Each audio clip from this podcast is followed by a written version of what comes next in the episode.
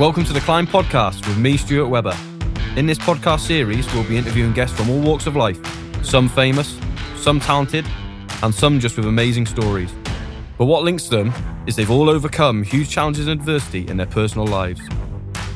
This podcast will run alongside my greatest challenge, climbing Mount Everest, all in aid of raising funds for the Summit Foundation with an aim to help those who need a helping hand with their own life challenges.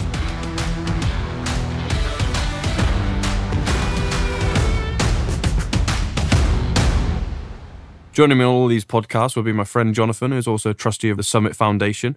Jonathan's background is in TV, so a completely different field to me. Yep, I'm a writer and development producer, plus I'm a Norwich fan, which is sort of how we became mates. Yeah, you emailed me uh, after a 4 1 defeat Anfield a few years ago. I did, just slagging you off, slagging the players off.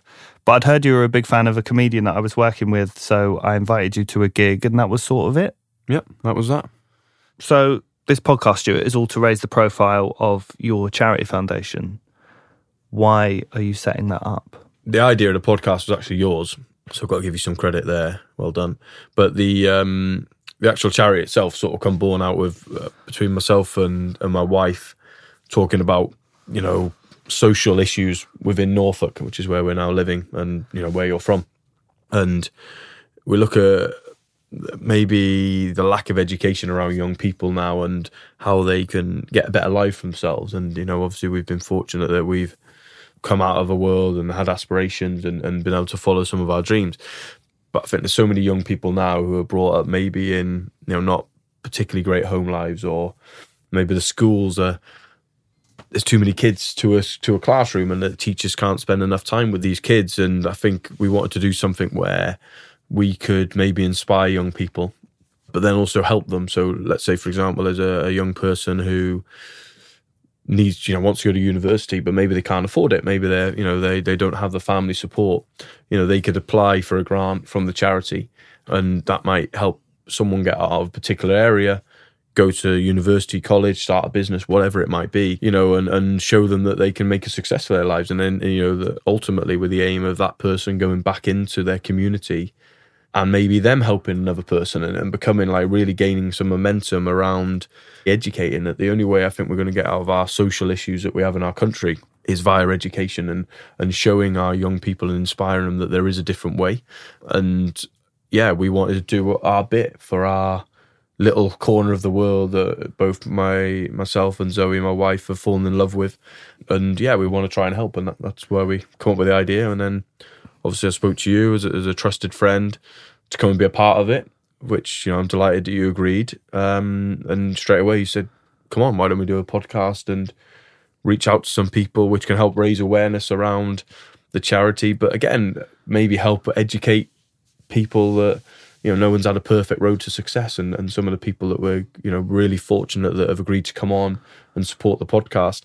I think there's going to be so much fantastic insights from them that we can share with the audience. Which, if the whole podcast series helps one person, then it's been worth us giving up our time to do, I think. And the reason it's called the Climb Podcast is because your big ambition is to climb Mount Everest. So I've always had a dream to climb Mount Everest. I love I love being outside. I love mountains. You know, walking's a passion. If I'd you know, if I got a call or a text tonight, it'd probably be WhatsApp actually off, you know, God tonight saying, listen, mate, you're done tomorrow, you're going to die.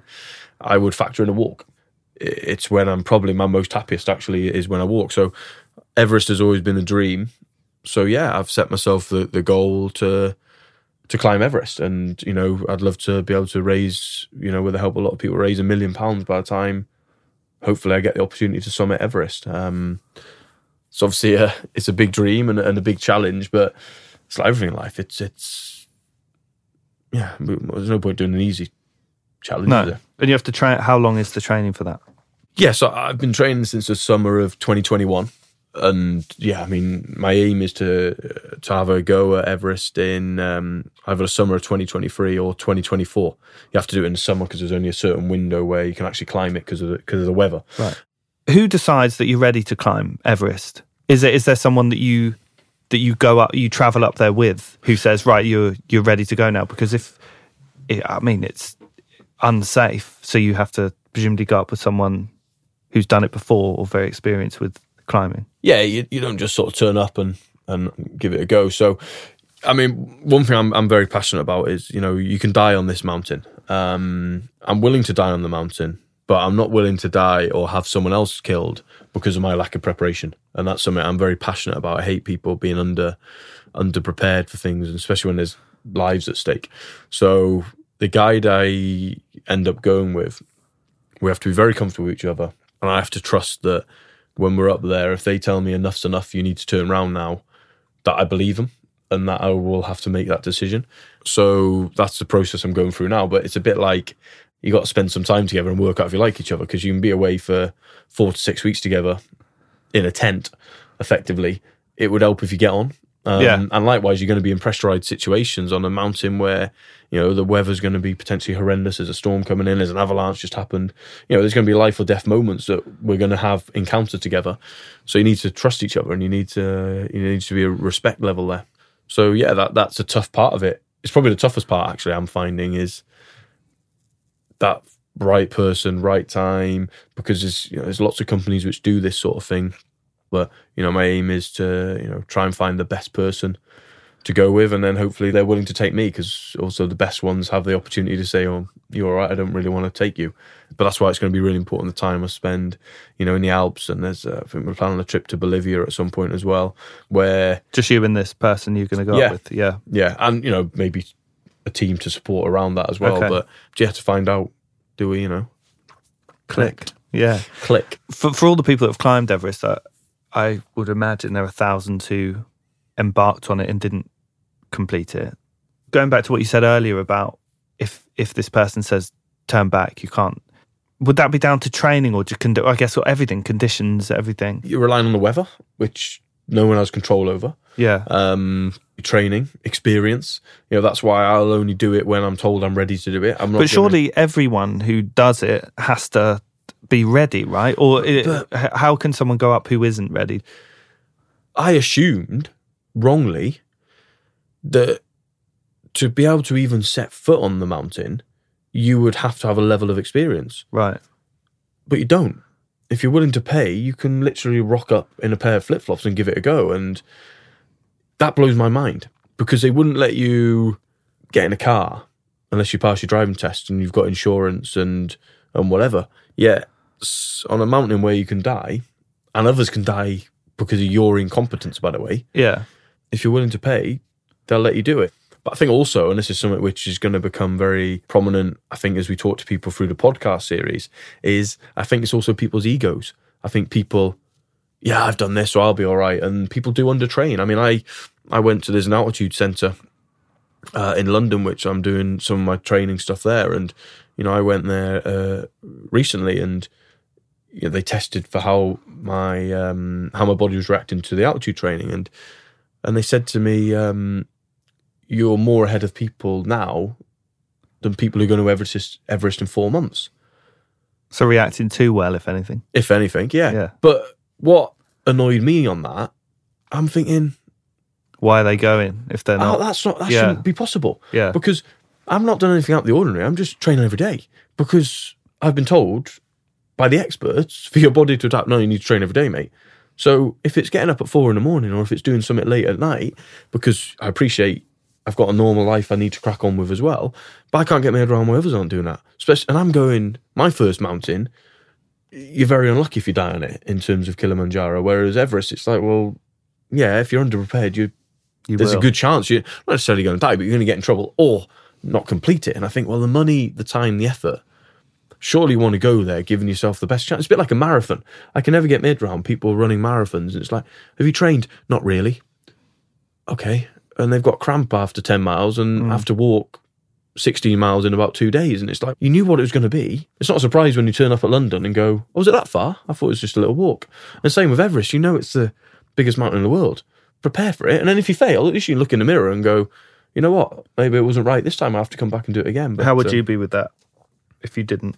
If you went trained and it didn't happen, how would that be for you? I think incredibly disappointing.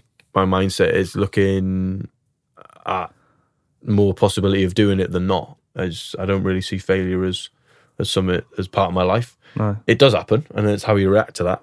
And of course, that's life. And and if if if if it doesn't work out, there'll be lots of learnings from that. to do it better next time. But yeah, certainly my mindset is very much of completing the task, not failing on it. You don't cut corners, do you? I think that's the thing. You should do everything properly. Yeah, and, and especially I got to say, especially in this world because it's a world that I haven't got enough knowledge about. Yeah. And I've said to the people I've been talking about this for eighteen months, let's say, I'm saying no, no, I'm a dummy. Right down to what woolly hut I should have, I don't know. So I'm going to ask stupid questions because I'm not going to pretend to know because it's not my world. yeah. So my world that I do every day, yeah, there is certain meetings that you can blag your way through because I've got enough experience to go. I've been here 200 times, so I know how to get through this meeting, even though I'm not massively prepared. Whereas climbing these mountains, I'm not prepared for. Yeah, so I have to ask stupid questions. Yeah. I have to ask things because I don't know. And I, I it doesn't embarrass me to ask a question where other people might look in the room and go, "What a dick! He, how does he not know that?" I'm like, "Well, I don't know." So I'd rather ask than be stuck six thousand meters high, going, "Did I need a woolly hat?" Well, of course you do. Well, I didn't know. Well, fucking ask. Yeah. So I'm asking. So we've got some clips of you training and heavy breathing and struggling and nearly dying. Let's listen to those.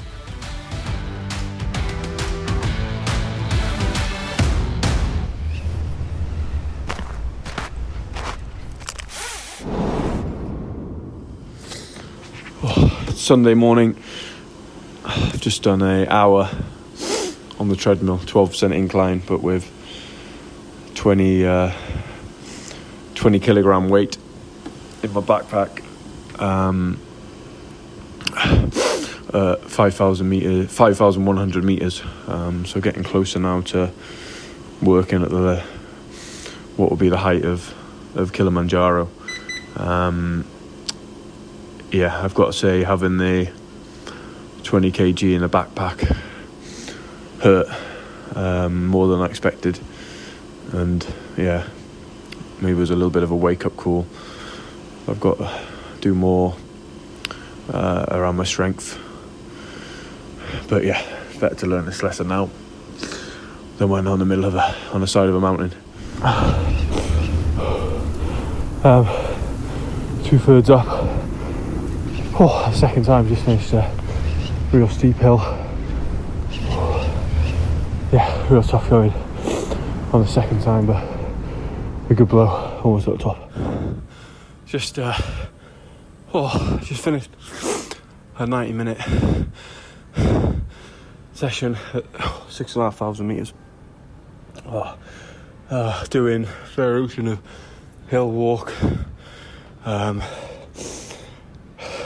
uh, squats and steps up and down on a 60 centimeter box.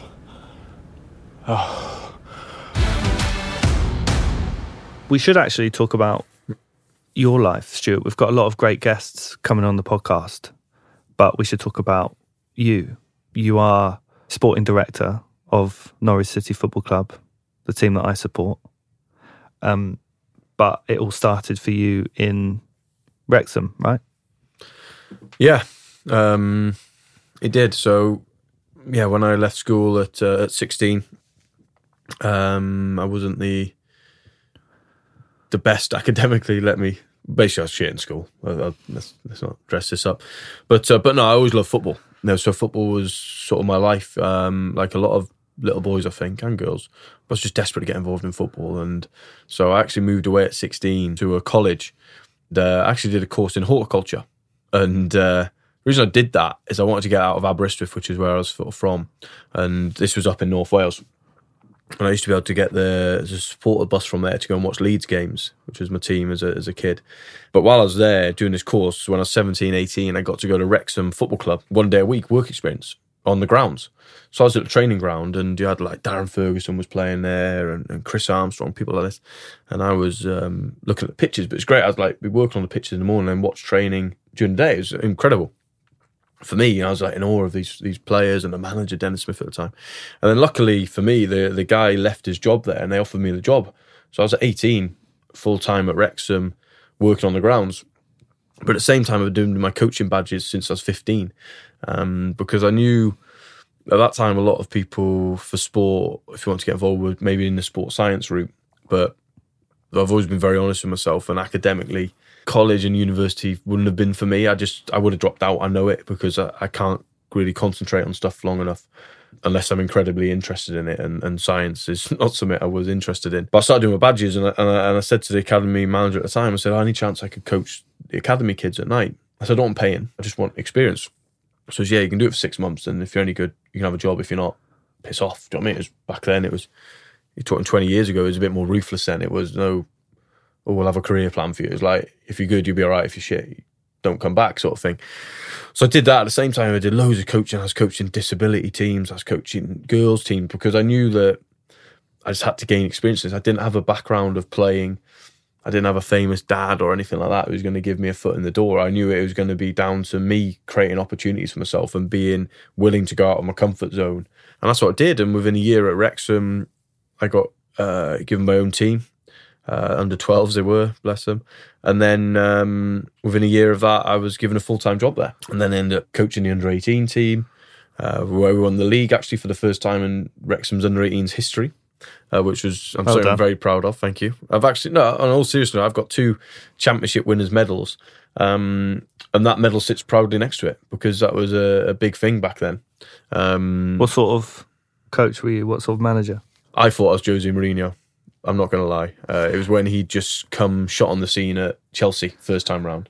Did you start dressing like him? Yeah, I was. I was. A, I look back and think, what a prick. Did you actually? Is Yeah, That, oh, yeah, oh, okay. yeah, yeah, yeah. Because I, used to love him. Do you know what I mean? I used to love him. I loved everything he stood for, and I think also his aspiration because he hadn't played.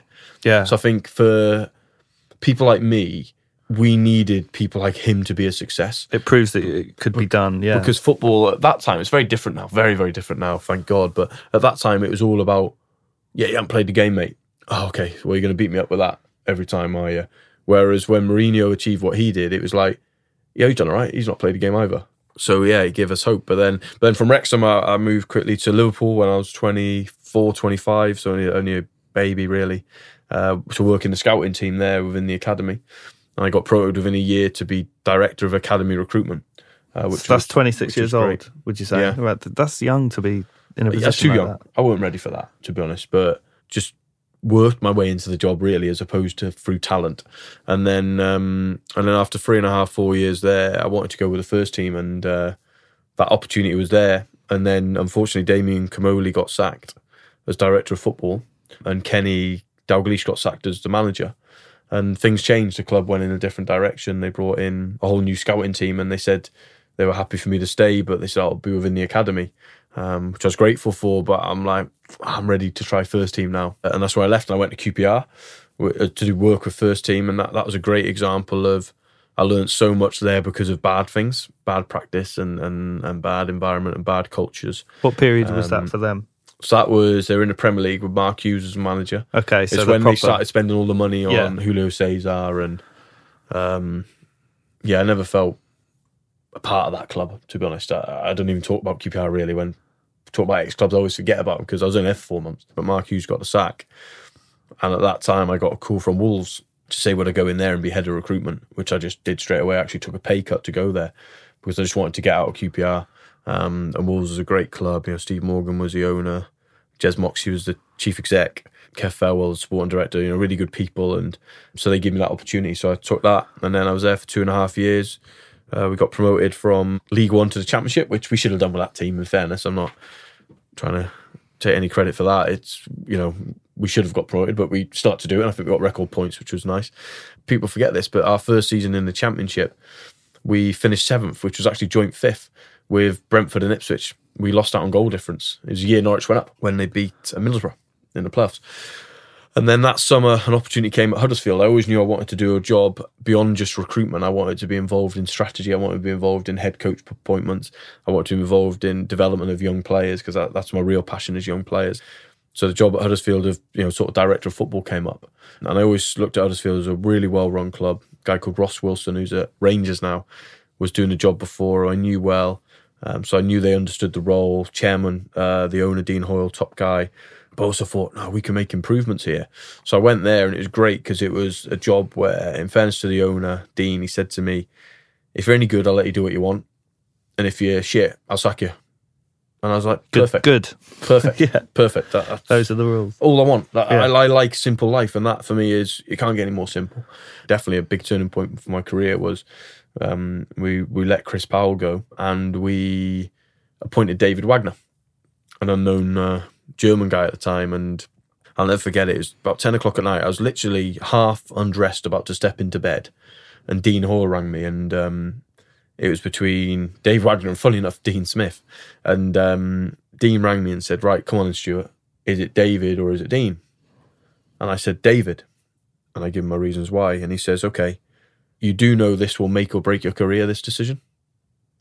And I was like, oof, thanks for that. Um, good night.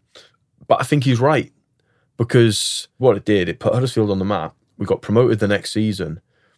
I got what is mu- a much bigger job at Norwich in terms of a much bigger club. And it put me on the map this guy who isn't a ex footballer, hasn't had you know a famous dad or anything like that. You know, have come from a little village and town where no one's pretty much heard of. Suddenly, I'm doing interviews on Sky uh, with famous people, and you know, suddenly it's you know people are intrigued as to where did he find this unknown German from, and then I've gone to Norwich and I found another unknown German, and bang, we've achieved promotion to the Premier League with this little unknown German, and then we've done it again, and uh, yeah, it's been um, it's been a fascinating story so far, fascinating career. I'm very grateful for the opportunities I've been given, but yeah, I, I'm I'm very lucky and um, very very grateful. A great club now. We've got unbelievable owners, Delia Smith and Michael Wynne Jones, 80 years old now. Delia obviously well known to most people in the world. Um, so yeah, it's been interesting. Well, I think that's a good place to wrap up. If you'd like to find out more about the Summit Foundation, please visit our website, thesummitfoundation.co.uk. Thanks for listening.